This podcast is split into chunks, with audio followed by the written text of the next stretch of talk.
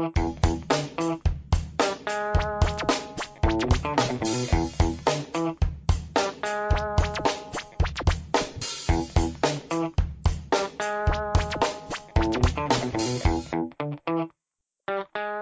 Good morning, good evening, good afternoon. This is the Fantasy Impact Today Network. I, have kind of changed the name, guys, because we have so many things going on right now. We got all these different podcasts about to release a bunch of new articles coming out. It is an exciting time here at the Fantasy Impact Today Network.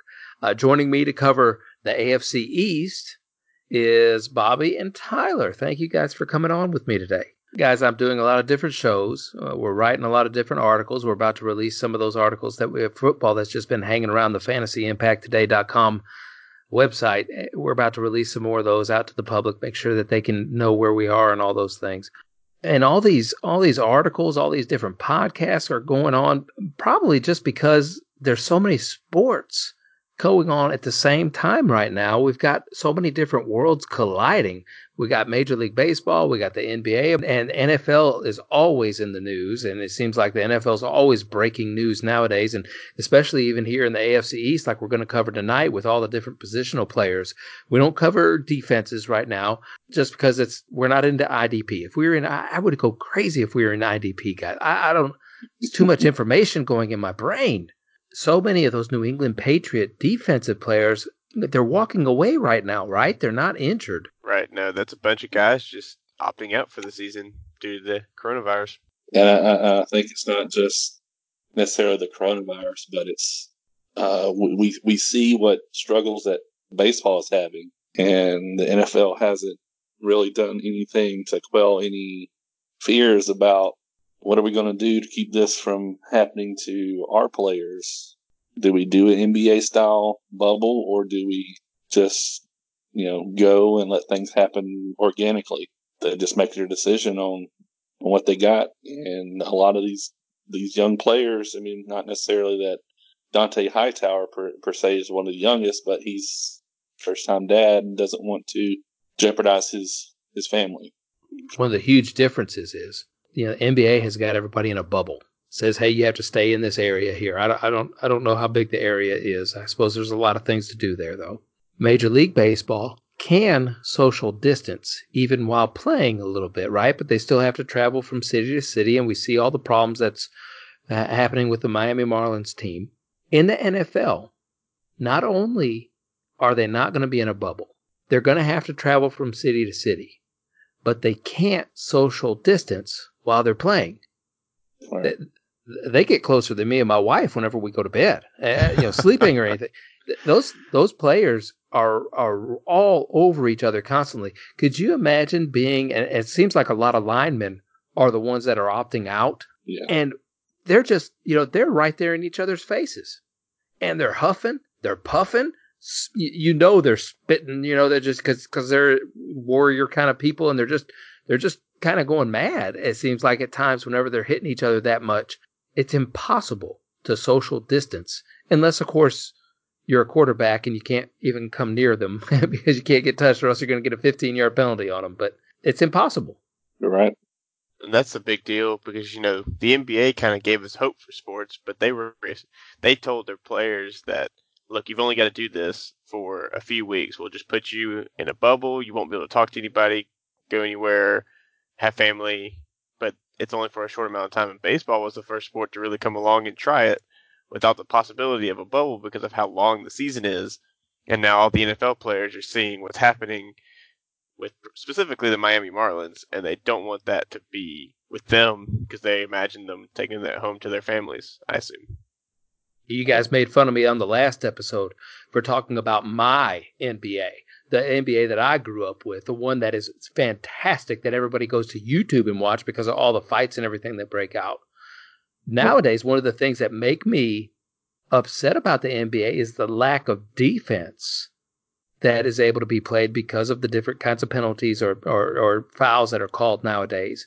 If we thought there was no defense before, in the COVID era, there is going to be absolutely no defense because they're not going to want to touch each other. They're not going to want to be on each other, you know, and with the arm in the back, it's it's going to be really different looking.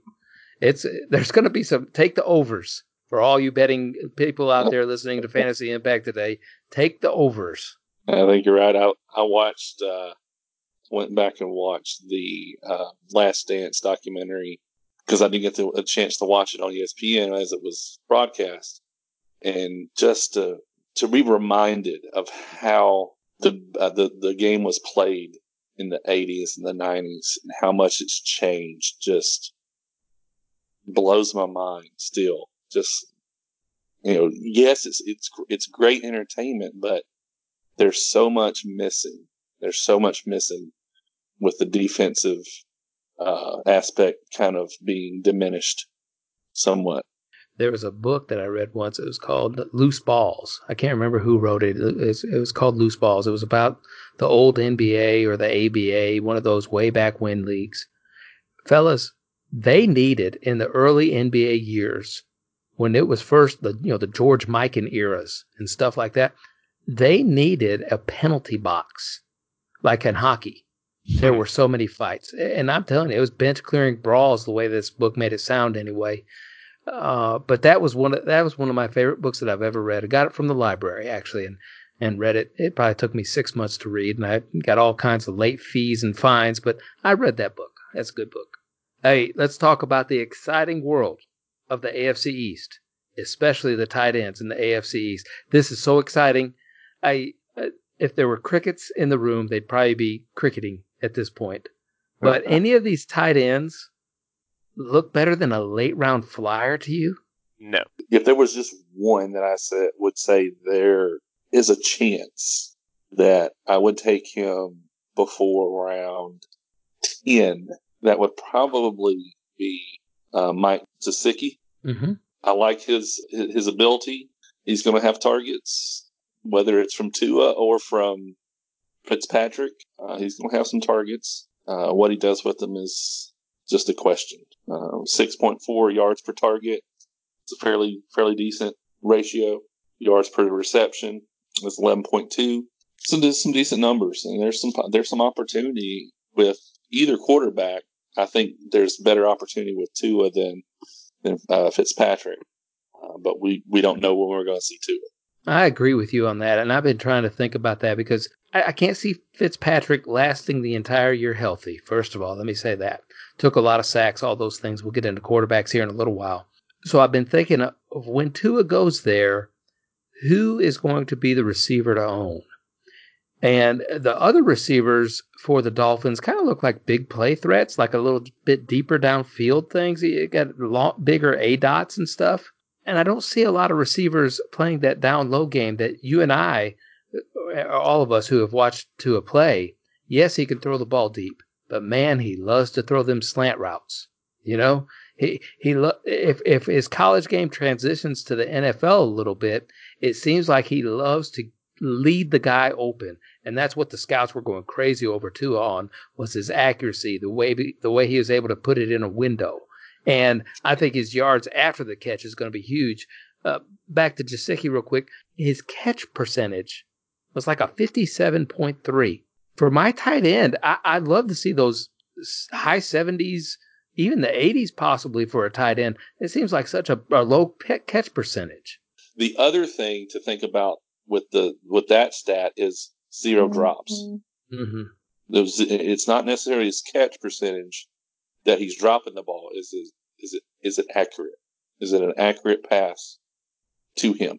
Well, that's you trusting my my ability to put the numbers in the right column. It looks like a zero to me too, but who knows what? I, I, sometimes I start doing these uh, spreadsheets that we have, these little cheat sheets, and I look back at it, and there's some crazy numbers on here at different times. I think that uh, somebody has 244 passing touchdowns. Sam Darnold may have 244 passing touchdowns on my sheet. So we got we got to always take these numbers with a little grain of salt. But I think that that was accurate. His strength of schedule, though, as well, 24th in the regular season, 25th in the playoffs. That that's it just scares me a little bit. Uh, he did finish 11th among tight ends last season. He's not really being drafted. There is no ADP to go for him because it just he's not on the board too high. So yes, Bobby, I think that he could be one of those late round flyers. Tyler, what happened to the tight ends in New England? There there are no tight ends in New England anymore. No, I mean, you know, for a while there, I think it was just Rob Gronkowski was thought of as the tight end in New England, and he was still he was kind of like that Travis Kelce where he really just played receiver. He was just so much bigger than everybody that he wasn't your tr- your traditional tight end. He was just he was a receiver. And so now, without him, they haven't tried to replace him. It seems like with any big name tight ends. Now they seem to have tried to load up a little bit on wide receivers. At least their depth chart is loaded up. Whether or not it's talented, there are people on the list. So we'll see. Maybe they're trying to hide that tight end deficiency with extra wide receivers. The New England Patriots' strength of schedule for tight ends is 16th during the regular season, first in the playoffs. Now, this is going to change a lot because of all the COVID stuff and everything, but all we can do right now is base our decisions upon what the facts that we have in front of us. So it's possible, possible to look for a sleeper like that. And let's remember one thing who was Cam Newton's favorite target in Carolina all those years? Greg Olsen. Yeah. Mm-hmm. So the, a chance to take some kind of look at a tight end for New England. I don't know what Bill Belichick's up to. He's got everybody on that team that has any kind of name whatsoever opting out of their uh, year 2020 because of COVID reasons. I don't know if he's trying to go for uh, Sunshine out of Clemson. You know, if he's trying to get the number one draft. I don't know what Bill is doing. The Michael Jordan documentary on ESPN. I cannot wait for the New England Patriot documentary. That is going to be juicy stuff. Must see television. Uh, all right, so we got to go to Buffalo. And before we do that, let me ask you guys this. We've got four teams in the AFC East Buffalo Bills, the New York Jets, New England Patriots, and the Miami Dolphins. When you have looked at this offensive side of the board, anyway, on these cheat sheets, and you kind of get to break it down a little bit more, who do you guys favor to win this division? We can take the Jets out of it, right? We're, we're just going to say not the Jets. Oh, oh yeah, Jets are probably going to be last place. And I know we look at the Dolphins and we go, maybe, you know, maybe because they're changing everything. We got the Tua glasses on too because we're down here in Alabama. So we go, but New England don't does it. I mean, one of those two teams, Buffalo or Miami, they got their best shot this year, don't they? Better than their last few years, that's for sure. Hmm. I think when I think of a team trying to win in a division like this, it almost makes me think, you know, the 49ers last year had success with a average offense and a spectacular defense. The Buffalo Bills really started showing a very solid defense last year. And I think their offense is still pretty mediocre at best. I mean, maybe Josh Allen makes a big step this year and helps carry the team, but their defense is actually a pretty solid defense. So you're talking about just winning the division. I think the Bills could have a chance to at least make a play for it. Yeah, I would. I would actually give them a, above average marks on on offense with fresh legs at running back, with uh, Stefon uh, Diggs coming over as uh, their new number one wide receiver. If Josh Allen can make even the smallest stride forward, they have a more than great shot to win the division with that defense. All right, so then Dawson Knox fits into the calcula- uh, uh, calculations somewhere among tight ends. I'm not sure where. Once again, late round flyer at best. Last year, he only had 50 targets. That's not a lot of targets. And I know he was hurt some of the year and all, and he was a rookie last season. Uh, still, only 28 receptions, 388 receiving yards, a great yards per reception at 13.9. But once again, catch percentage down at 56. And Bobby, like you said, the drops. He had 10 drops last season, which is very high, which is very high whenever we look at drops and drop percentages. And then you look at his strength of schedule, guys. Yee. 28th in the regular season, 32nd in the playoffs. He's being drafted 29th at the position, 141st overall. Uh, I don't know. I, I, I, Dawson Knox is not somebody I'm going to wait around for. If he's there, maybe I'll take him, but I'm probably not waiting around for him. I, I would hope that he would be uh, somebody I could stream later down the road if he's got a good matchup with that kind of uh, with that kind of stats and that kind of uh, schedule. Uh, definitely be a streamer for me.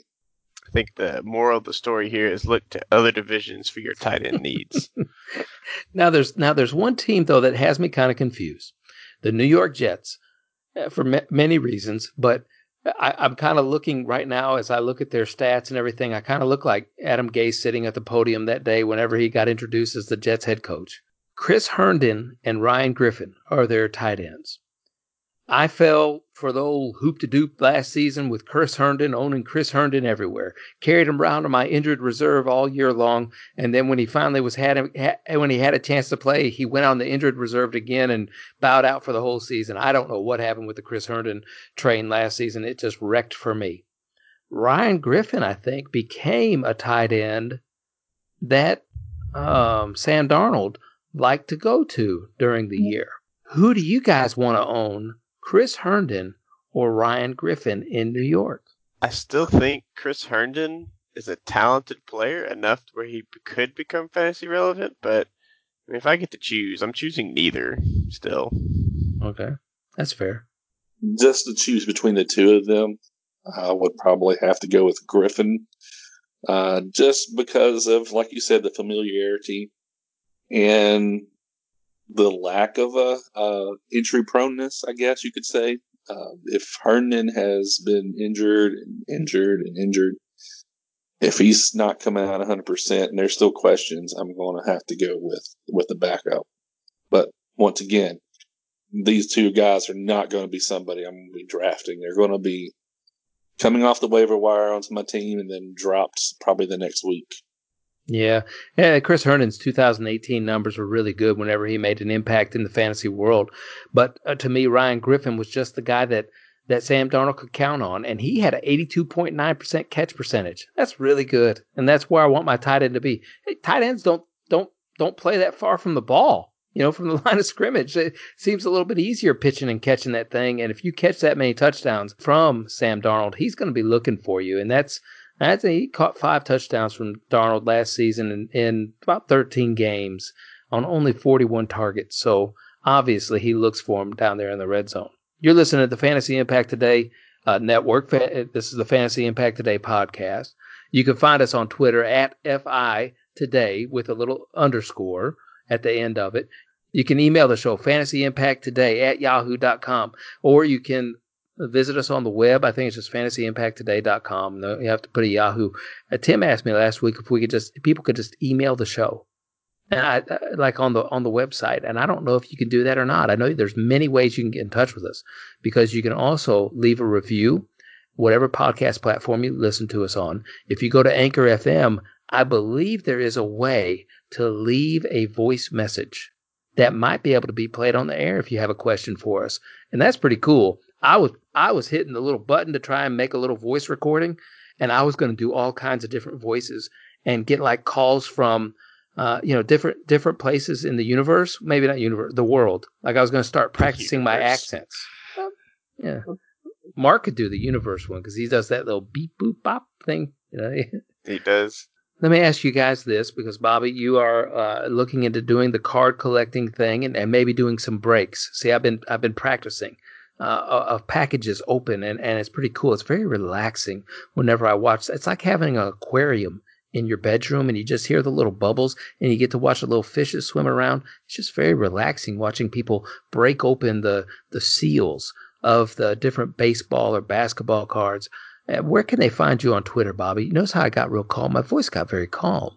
At Foster Fantasy is my uh, Twitter page, Twitter handle. Um, you can uh, find me there. I'm looking to uh, start that up maybe within the month or so, uh, sometime during August. There's not a lot of new card sets coming out, uh, new releases. Uh, that'd be a good time. Um, and not just breaks, but maybe talk about what's going on in card collecting, uh, why uh, you're not finding anything on the shelf at Walmart or Target, and ways you can start getting cards even though that the retail stuff is is hard to find. I'm sure it's like this everywhere, but I, am talking about my my my hometown in particular, where I live. Tyler, I think that you and I should do our own little card expedition and start going to garage sales on like Saturday. Surely there's a bunch of people that have cards just piled all over the place. Maybe I'll do my own little card show, Bobby, where I'm breaking open old cardboard boxes that have got baseball cards and everything in there and doing reveals out of the out of the old dusty cases. That'd be pretty fun. You could do that. You could do uh, um, flea market. Flea market. Uh, you can find tables at flea markets nowadays that you know people are selling cases of old 85 yeah. Topps or 82 Donruss or something for for cheap and just trying to get rid of it. Flea markets are fun. It's like going to the carnival. If you go to a flea market, it's like going to the carnival whenever it's you know pile everybody into the pickup truck and pay ten dollars to get into the carnival. Now, yeah every time when you go to the flea market. You never know what you're going to be able to see for sale, but you also don't know what you're going to see walking around either. So that's always fun. Always fun. And Tyler, you're starting basketball stuff up for us uh, on this Fantasy Impact Today network. And I am excited about that because my NBA suggestion of having a tournament like the March Madness tournament going on is about to kick off. When, when are you planning on doing that? I'm hoping to start it sometime next week. The guy I'm bringing in is my basketball expert, aka he played just one level above me for a few years. He will be freed up at the beginning of next week, and we're hoping to get something recorded. Right, it looks like right after the basketball season starts. So we've been watching all the preseason games, seeing all the rookies, young guys, some of the people you didn't get to see during the regular season that were debuted during the scrimmages and now we're hoping that they will get to play in the real games and we'll see what they look like in real competition, full time, full minutes. See how the teams use them. Who, who's that big tall guy? Bol Bol? Is that his name? Bol Bol. I I never heard of it before. I saw it on Twitter, and he seemed like a Manute Bol kind of a character, but mm-hmm. far more agile. He's mm. he's a very interesting guy because yes, he's very agile. He he can actually handle the ball very well he still has his downsides as a big man. You know, it's smaller guys are always going to be a little bit quicker than him, but he was a guy who came out of Oregon, and at Oregon he showed lots of promise. He was shooting the three, handling the ball. He could play a few positions, three, four, five, depending on what kind of lineup you went with. And as we saw, the Denver Nuggets seemed to have gotten creative with their lineups. But he was someone who couldn't seem to avoid the injury. And you know, every time we see these guys who come in at seven plus, seven foot plus, whatever it is, seven two, seven four, seven six, however tall these guys are, they always seem like they could be the greatest thing basketball's ever seen because there's absolutely no one who can match up with their size. Mm-hmm. But their bodies just can't hold up to the the length of the game, the length of the season, whatever it is. Those tall guys seem to be more injury prone, and that's what happened to him. I really hope that doesn't happen to him in the NBA. I would love to get to see him play a long career and us be able to talk about him on fantasy for years to come. But we'll see. Every division that we've talked about in shows past, and you should go back and listen to all the breakdowns. We've already broke down every team in the NFC. Uh, now we moved on to the AFC. And it seemed like there were so many wide receivers to go around. In this division, not so much. I didn't see a whole bunch of them that I was just drooling over. Like um, some of the other teams that we have already covered, three, four different ones that we have in this division? Not so much. So, guys, I'm going to pretend for a minute. Let's let's all go into the offensive huddle for New England, okay? And we're down in there, and we're we're all playing. Bobby, you could be a lineman. Tyler, you you can be uh, Rex Burkhead. You pretend that you're Rex Burkhead. Oh gosh. And I'm going to be Julian Edelman because I just like his attitude. Okay, so I'm going to be Julian Edelman. And you know what we hear in the huddle every time? One, one, one. That that's what Cam Newton does whenever he gets behind the, especially if it's inside the five yard line. That's what he starts yelling out. That's his audible. One, one, one. Because of course he wears the number one and he he loves to run it into the end zone. But I don't blame him now because outside of Julian Edelman, who is he going to pass the ball to? There, there's nobody else to pass. And I hear the N'Keal Harry, Harrys, and I hear those people. I know the Mohamed Sanus, but there is nobody on this team for him. I, I don't know what's going on in New England. Uh, what do you guys think about that receiving corps? I'm with you. I don't think there's necessarily a, a goal line guy, unless once again you're going to jump into the tight ends uh, near the goal line. N'Keal Harry, you know, we don't know what to expect from him. He's still trying to find his place in the offense. We've got Marquise Lee coming in, and he's he's shown some potential, but of course, you know, you can't show much potential when you have the Jacksonville Jaguars quarterbacks throwing to you. So maybe maybe there's a there's a fourth uh, name to look at there with uh, Marquise Lee coming in. Now I think it's interesting. You know, Mohamed Sanu, he's he's getting up there in age for football purposes. Julian Edelman as well. Julian Edelman looks like he's 34 years old now, and so you'd think time's starting to catch up with them. Mohamed Sanu still has great hands. He may not be as quick or as fast, as good of a route runner as he used to be, but his he's still got great hands, so he'll be able to make catches. And this, you remember, he played in the same division as Cam Newton over there with the Falcons, so Cam saw him quite often, so he at least knows what he's like. Now he didn't have to watch a lot of film on him because mostly he was watching the Falcons defense, but he saw him. He was on the field. He could see him. So I think that's someone who could really come up as like a reliable target for him.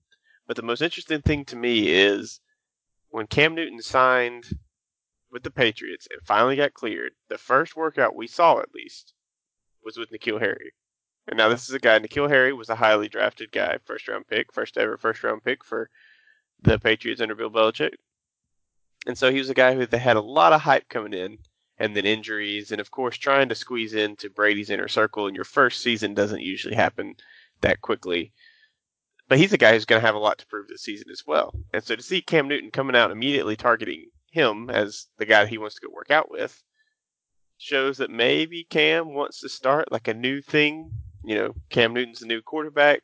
N'Keal Harry's going to be the new wide receiver. And when you know N'Keal Harry's talented, that's why they drafted him first round. So maybe this becomes the guy that Cam Newton goes after. I think he'd be worth a speculative ad. I find it funny, and I know you well, and I know you're an Auburn fan. That's right. That you said Cam Newton saw somebody else on the field. Cam, Cam, Cam Newton well, was looking for the mirror eh, on no, no, the no, sideline. Did you not hear his most recent comments? He said he's done being humble. So that means at the time he was humble. So during his humble time, he was looking out at other people in the field. But now, now he's he's ready to be humble. Uh, yeah, I. Um, he he was looking at the big screens, trying to find himself on the big screen to see if he was on, you know, wrapped up in a towel and all that. Uh, I give Cam a tough time. Uh, not, I just don't know what he's going to be able to do in New England. The thing I think about when I think about that wide receiving corps and you brought it up a little bit, uh, Bobby, when you said the Jacksonville Jaguars throwing to Marquise Lee. So how can he show himself? Some of these players, you know, the top three players anyway, Edelman, Sanu, and Harry, they all had the greatest quarterback, maybe of our generation, throwing to them. And it didn't produce all that much. When you go Cam Newton over Tom Brady, that's a little bit of a downgrade, especially when you look at this offense that had such. I mean, they, Tom Brady had such a great handle on this offense. It's it, I'm staying away from a lot of these guys, and they have so many good names that are potential breakouts. It wouldn't surprise me if they surprised me, but at the same time, I can't draft them on my fantasy team. Their strength of schedule for the wide receiving corps at New England: 27th in the regular season, 25th in the playoffs another red flag. And that's all I have are little red flags by all these people's names.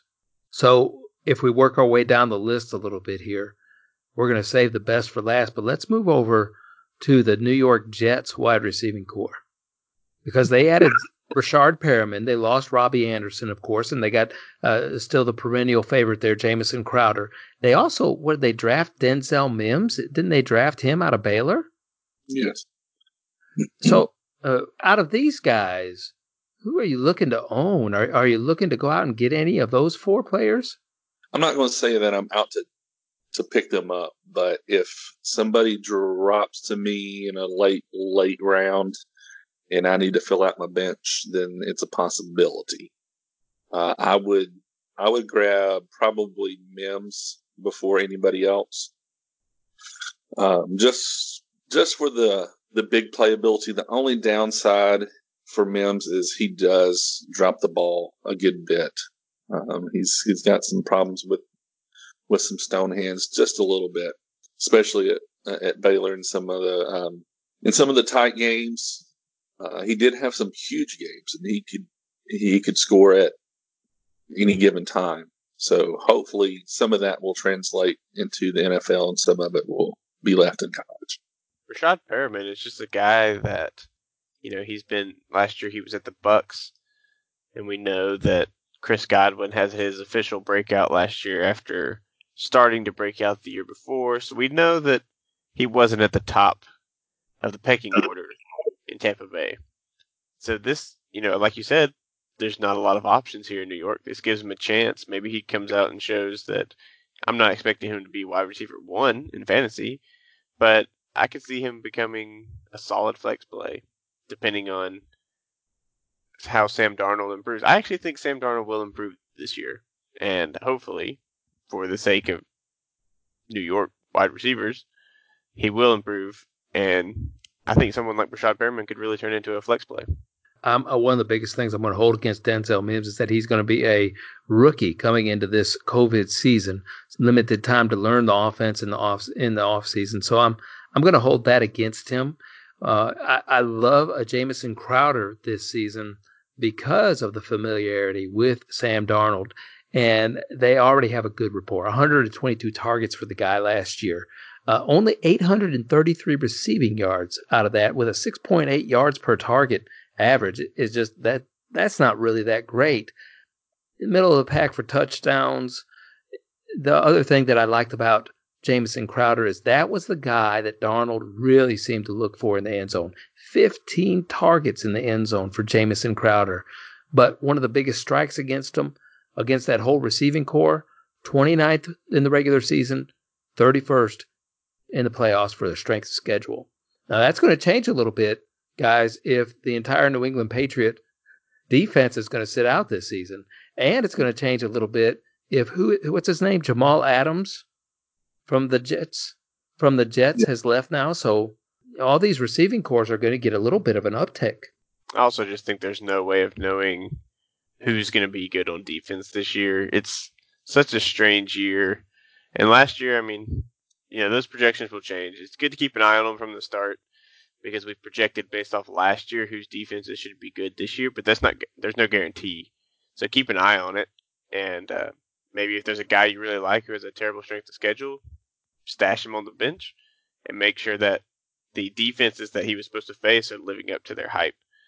But like you said, with everybody in such close contact, Wes, one person on a defense gets it. It's going to be difficult for all of them to not to, or at least a good number of them to not get it as well. And so before you know it, a defense can be down three, four, five starters. They also have uh, Josh Doctson on that team, who always impressed us a little bit. I think whenever he got to play for Washington, uh, always uh, some high expectations for him. Never could live up to it. But just as the same, we would say that uh, maybe a wide receiver couldn't live up to the hype in Jacksonville. Maybe a wide receiver can't live up to the hype in Washington either, unless your name, of course, is Scary Terry. Uh, wide receivers in the Dolphin organization. We've got two that everybody's talking about DeVante Parker and Preston Williams. And they have a quarterback who likes to stand in the pocket like a statue and throw the ball far, who has a big arm. Who do you like better out of these two guys, DeVante Parker or Preston Williams? Tyler, I'm going to you first this time. I think I have to go with DeVante Parker here just because I know Preston Williams didn't get all the opportunity last year, but that's kind of to be expected. DeVante Parker, though, had 1,200 yards receiving last year. They both had a similar catch percentage. DeVante Parker only beat him out by 3%, which for someone who got that much more, that many more targets, double the targets pretty much, that's, that's not saying a whole lot. Mm. But I mean, for someone who's already put up 1,200 yards and you're looking at potentially an upgrade in quarterback, say Tua actually comes out healthy and gets to play and actually lives up to that first round hype immediately after that that terrible hip injury, then you're looking at a guy who could exceed those numbers. I would like to see maybe a few more touchdowns out of him. I mean, nine touchdowns, that's good. You know, that's enough for a flex wide receiver. But if you're looking for someone who could really turn into a wide receiver two, you're looking towards that 1,400, 1,500 yards. I mean, that would be an exceptional season out of him. Maybe and then getting into the double digit touchdowns. I think the one I'm going with is DeVante Parker, and I'm always just more of a fan of the proven. Even though Preston Williams has tons of potential, and maybe with a better offense, he'll turn into a fantasy option. I like where he's going in the draft a little bit better than DeVante Parker too. And they both it reminds me of a Gallup and a Cooper situation, you know, uh, where where they both kind of look very similar on the stat pages. And so why not take Gallup at a better price in a better place in the draft that's going to produce just about the same amount of numbers. That's, that's kind of what I'm looking at. What about you, Bobby? What do you think? I like Parker as well. Um, I think Preston Williams will have better numbers this year, of course. I mean, just looking at his stats, he played half the amount of games, uh, 60 targets to 128. So if you just double, I mean, this is say roughly double that. So 120 targets, double the receptions. It's about the same. Yards are going to drop off a little bit. So 428, double that. Going to be a little short of, uh, of 900. So you're 300 yards short, just simple math. I mean, of course, there could be some big catches there, but simple math, you'll drop off. Um, but with the same amount of games, you're gonna you're gonna see an uptick, and there's ample opportunity with uh, playing on a not necessarily a last place team, but uh, a team that may lose a few games um, and is going to be passing a good bit. There's ample opportunity to to be uh, fantasy relevant. I said this last year and I, I didn't say it just to ruffle y'all's feathers while games were going on. We always have a, a nice college football game day thread that goes on between us as friends. And I said that I didn't think Tua's game was going to be able to transition to the NFL that well. I don't know that it's going to be able to transition to the Miami Dolphins well at all. I know we're not talking about Tua right now, but we are talking about this wide receiving corps, and I believe it puts an exclamation point on my point. When you look at the average depth per target, and it could change from year to year, Ryan Fitzpatrick loves to stand back there and hold the ball. The aDOT for Parker and for Preston Williams is both about 14, right? Yards per reception, 16.7 and 13.4 for Preston Williams. That's deep. I'm not saying Tua can't throw the ball long and far. We've seen that. We saw one of the best throws ever made in the college championship game against Georgia a couple years ago. I still can't believe that throw whenever I watch it. But I thought he had the most success at Alabama when the ball came out of his hands fast and quick. Very accurate in the short passing game, in the medium passing game. Accurate on the deep passing game, too. But if I have a franchise quarterback that I just drafted, I don't want him standing back there like Ryan Fitzpatrick, waiting for the play to uh, come open because that's when we saw Tua get hurt every year too. Is whenever he it tries to extend that play and he just puts his body in a compromising position. I don't see anybody on this wide receiving staff that can help him.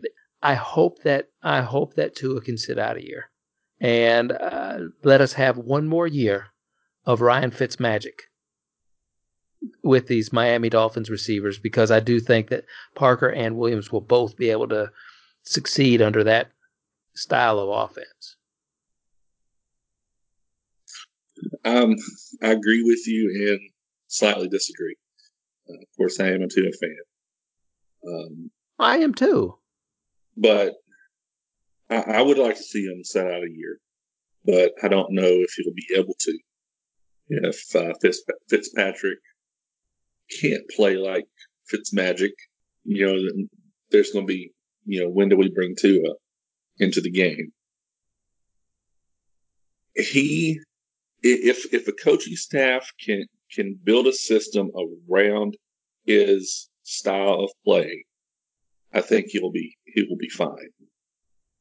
And that's I mean that goes for just about any quarterback. If if a coach will come in and and say this is what we want to do, I see your strengths and this is what we want to do.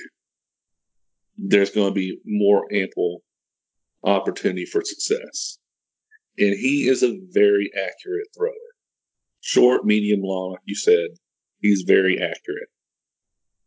If if they can build an offensive line that can keep him clean most of the time, I believe that he will be enormously successful. And he has to learn when it's time to throw the ball away.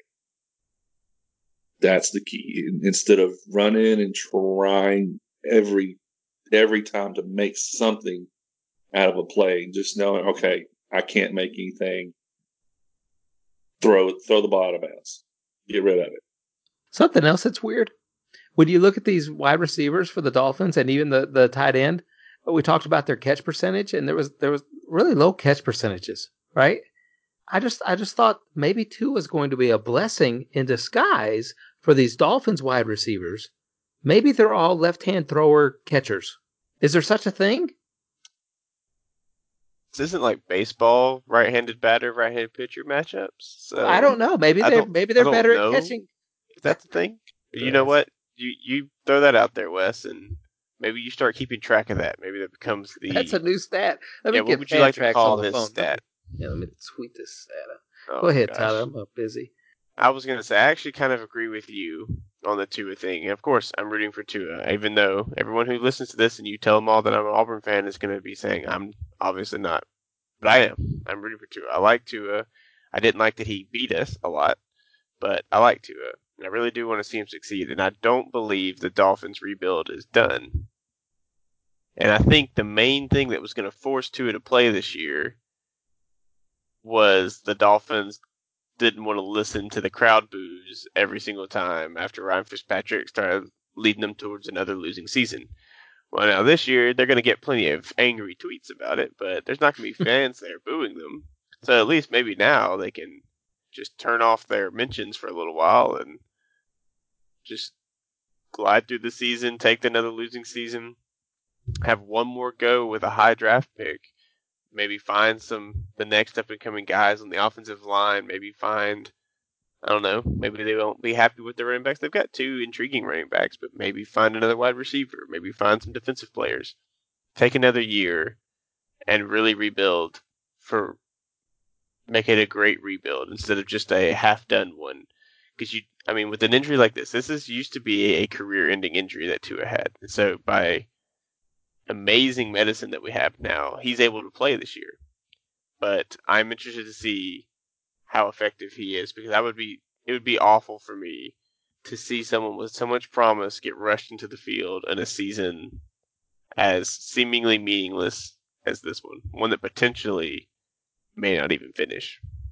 I think that that situation is going to take care of itself because once again Fitzpatrick he doesn't stay healthy the entire season, so I think that there'll be a a natural progression for Tua to have to go into the game. I just we'll have to see how it, how it plays out. So the biggest wide receiver acquisition and trade in the offseason was Stefon Diggs, of course, to the Buffalo Bills.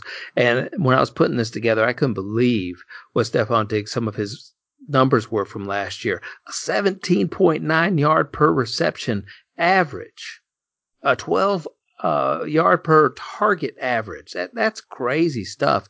His aDOT was 14.9. And then when I got to John Brown's numbers, I went, holy cow, they're almost the same as Stefon Diggs. What do you guys think? Who is the wide receiver to own? We have an average draft position of 27th for the position for Stefon Diggs, 64th overall, 52nd average draft position for John Brown at the wide receiver slot, and 119th overall. Is there going to be that big of a difference at the end of the season in their fantasy numbers? Uh, that's a, that's a really good question because we we just don't know how how you're going to um, to play with this offense Um, last year it was it wasn't necessarily a passing offense. It was more uh, uh, running. Um, I mean, it wasn't necessarily with the running backs, but Josh Allen's got some wheels. So, are they going to limit him in his in his running, or what are they going to do with with with this new weapon on offense? Well, and you bring up a great point because was it Josh Allen that didn't allow John Brown to get higher than Stefon Diggs in those fantasy numbers? And is Josh Allen going to actually bring down Stefon Diggs' numbers? I, have been thinking about this, Bobby. It's been driving me crazy. Yeah, and, and we also got to think if if there's not necessarily receptions to go around, who gets the the biggest part of them? And you would think it would would be Diggs. Diggs, I think, is by far the the most more talented receiver. Mm-hmm. He's younger. Um, he's got more of a, you know, of, of a various style game to him. It's not just a uh, take the top off the defense or speed uh, game like John Brown's is. And is if if Josh Allen is a more accurate, better quarterback than Kirk Cousins, does his even if targets go down, does his receptions number go up? Well, Josh Allen is not a more accurate quarterback than Kirk Cousins is. I, I'll guarantee you that. Well, I don't know, but Kirk Cousins is very accurate. So, I mean, they could both be horribly accurate, but the the jokes were plenty on Cousins and yeah, um, company up there. So, yeah, just questions, question marks everywhere. Right. What about you, Tyler? Which one's the wide receiver to own for you? I think if you're factoring in the ADP, it's John Brown. If you're talking about a straight up one on one receiver, I'm probably going to take Stefon Diggs just because you know what he can do. But at, at the ADP, I'm not trusting Josh Allen. Josh Allen to me has been a guy who's kind of, and he's good. I'm not. I'm going to go ahead and preface that with he's a good quarterback. You have to be a good quarterback to make it to the NFL. Sure. But he's a guy who's kind of been kept afloat by what everyone thinks he could be. You know, remember when he was going through the combine, they were like, "Oh, look how tall he is, and how big his hands are, and how far he can throw the ball, and he's got all the tools of a prototypical quarterback." But he didn't really win at Wyoming. Now Wyoming's a smaller program, but still, you'd like to see somebody who knows the game, decision making, uh, schemes, stuff that all factors into winning the game, not just how far he can throw the ball. And I've still kind of thought about the same thing while he's here in the pros. To me, he's just kind of been that guy that he's he's good. He can he can get the job done, but he's not turning into that elite quarterback because everyone just said he could throw the ball so far and you know he had such great arm strength and all those things. I'm just not not trusting it. So I'm not expecting Stefon Diggs to suddenly move here from Kirk Cousins and become wide receiver one, wide receiver two. I think if I'm picking a Buffalo Bills receiver, I'm going with the cheaper ADP of John Brown because in some leagues, John Brown is a stream. And so if you're telling me that Stefon Diggs is going to be that much higher than John Brown, I'm just not buying it. Well, I'll tell you, one of those draft strategies I've tried in a couple of mock drafts, uh, you know, in about 20 mock drafts, you guys know how I am, is going heavy running back at the start of the drafts and then letting my first wide receiver be Stefon Diggs. Know, he's going 64th overall, so you got him right there in that fourth and fourth, fifth round, something like that. But I never get him because somebody always grabs him and that irritates the stew out of me. So if you're the person, if you're guilty of doing that, I just want you to know you made me very angry. But the one thing that makes me happy is that I know something you don't know probably is that the strength of schedule for the Buffalo Bills 32nd in the regular season, 28th in the playoffs. So the joke is on you, Jack, because they will not produce as well as you think they will. And I think that actually the wide receiver to own, can I tell you this? The wide receiver to own. Now, uh, keep in mind, if, if Stefon Diggs is there in the fifth round or going into the fifth round, I'm taking him. If John Brown is there uh, over uh, N'Keal Harry, I'm I'm taking John Brown because they go around at the same time. Anthony Miller, I might take before a John Brown. Uh, a Preston Williams, I might take before a John Brown, but John Brown's uh, there on my draft board around that 119th mark. Cole Beasley, don't sleep on Cole Beasley. 35th at the wide receiver position last season. 106 targets last year. He was the tight end in that system last season. 67 receptions, six touchdowns. Tied for 24th in the league. So many people are tied for 24th in the league with six touchdowns. Cole Beasley is that little guy, maybe the Julian Edelman of the Buffalo Bills. And he's being, you know where he's being drafted, fellas? I don't know because I don't scroll that many times when I'm trying to put these sheets together. I could never find them. I could never find him where he's being drafted. So he is really a cheap person. Uh, if you need a wide receiver, I'm not saying go out and target him necessarily, but if you're in a deeper draft or a best ball league, maybe that's maybe that's somebody to take a flyer on. All right, so we've talked, we've we've even sprinkled in some quarterbacks. I don't know if we're going to talk more about quarterbacks next show or not, but we do still have to try and tackle some wide receivers. We do still have to tackle some running backs on the next show for sure, and I would like to actually see that.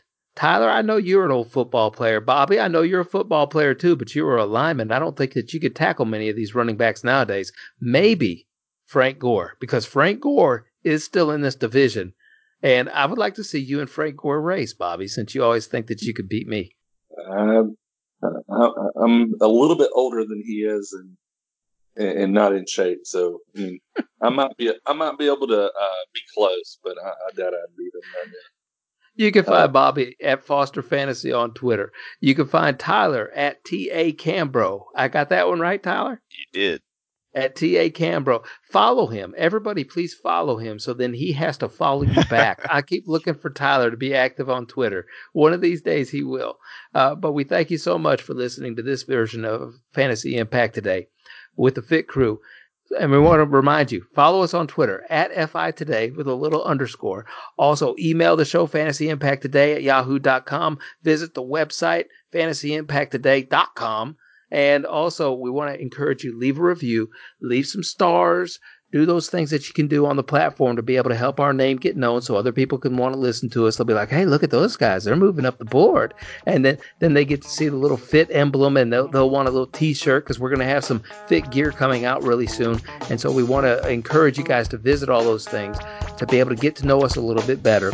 As always, here at Fantasy Impact Today, we want to encourage you to go out and make a positive impact in your world today.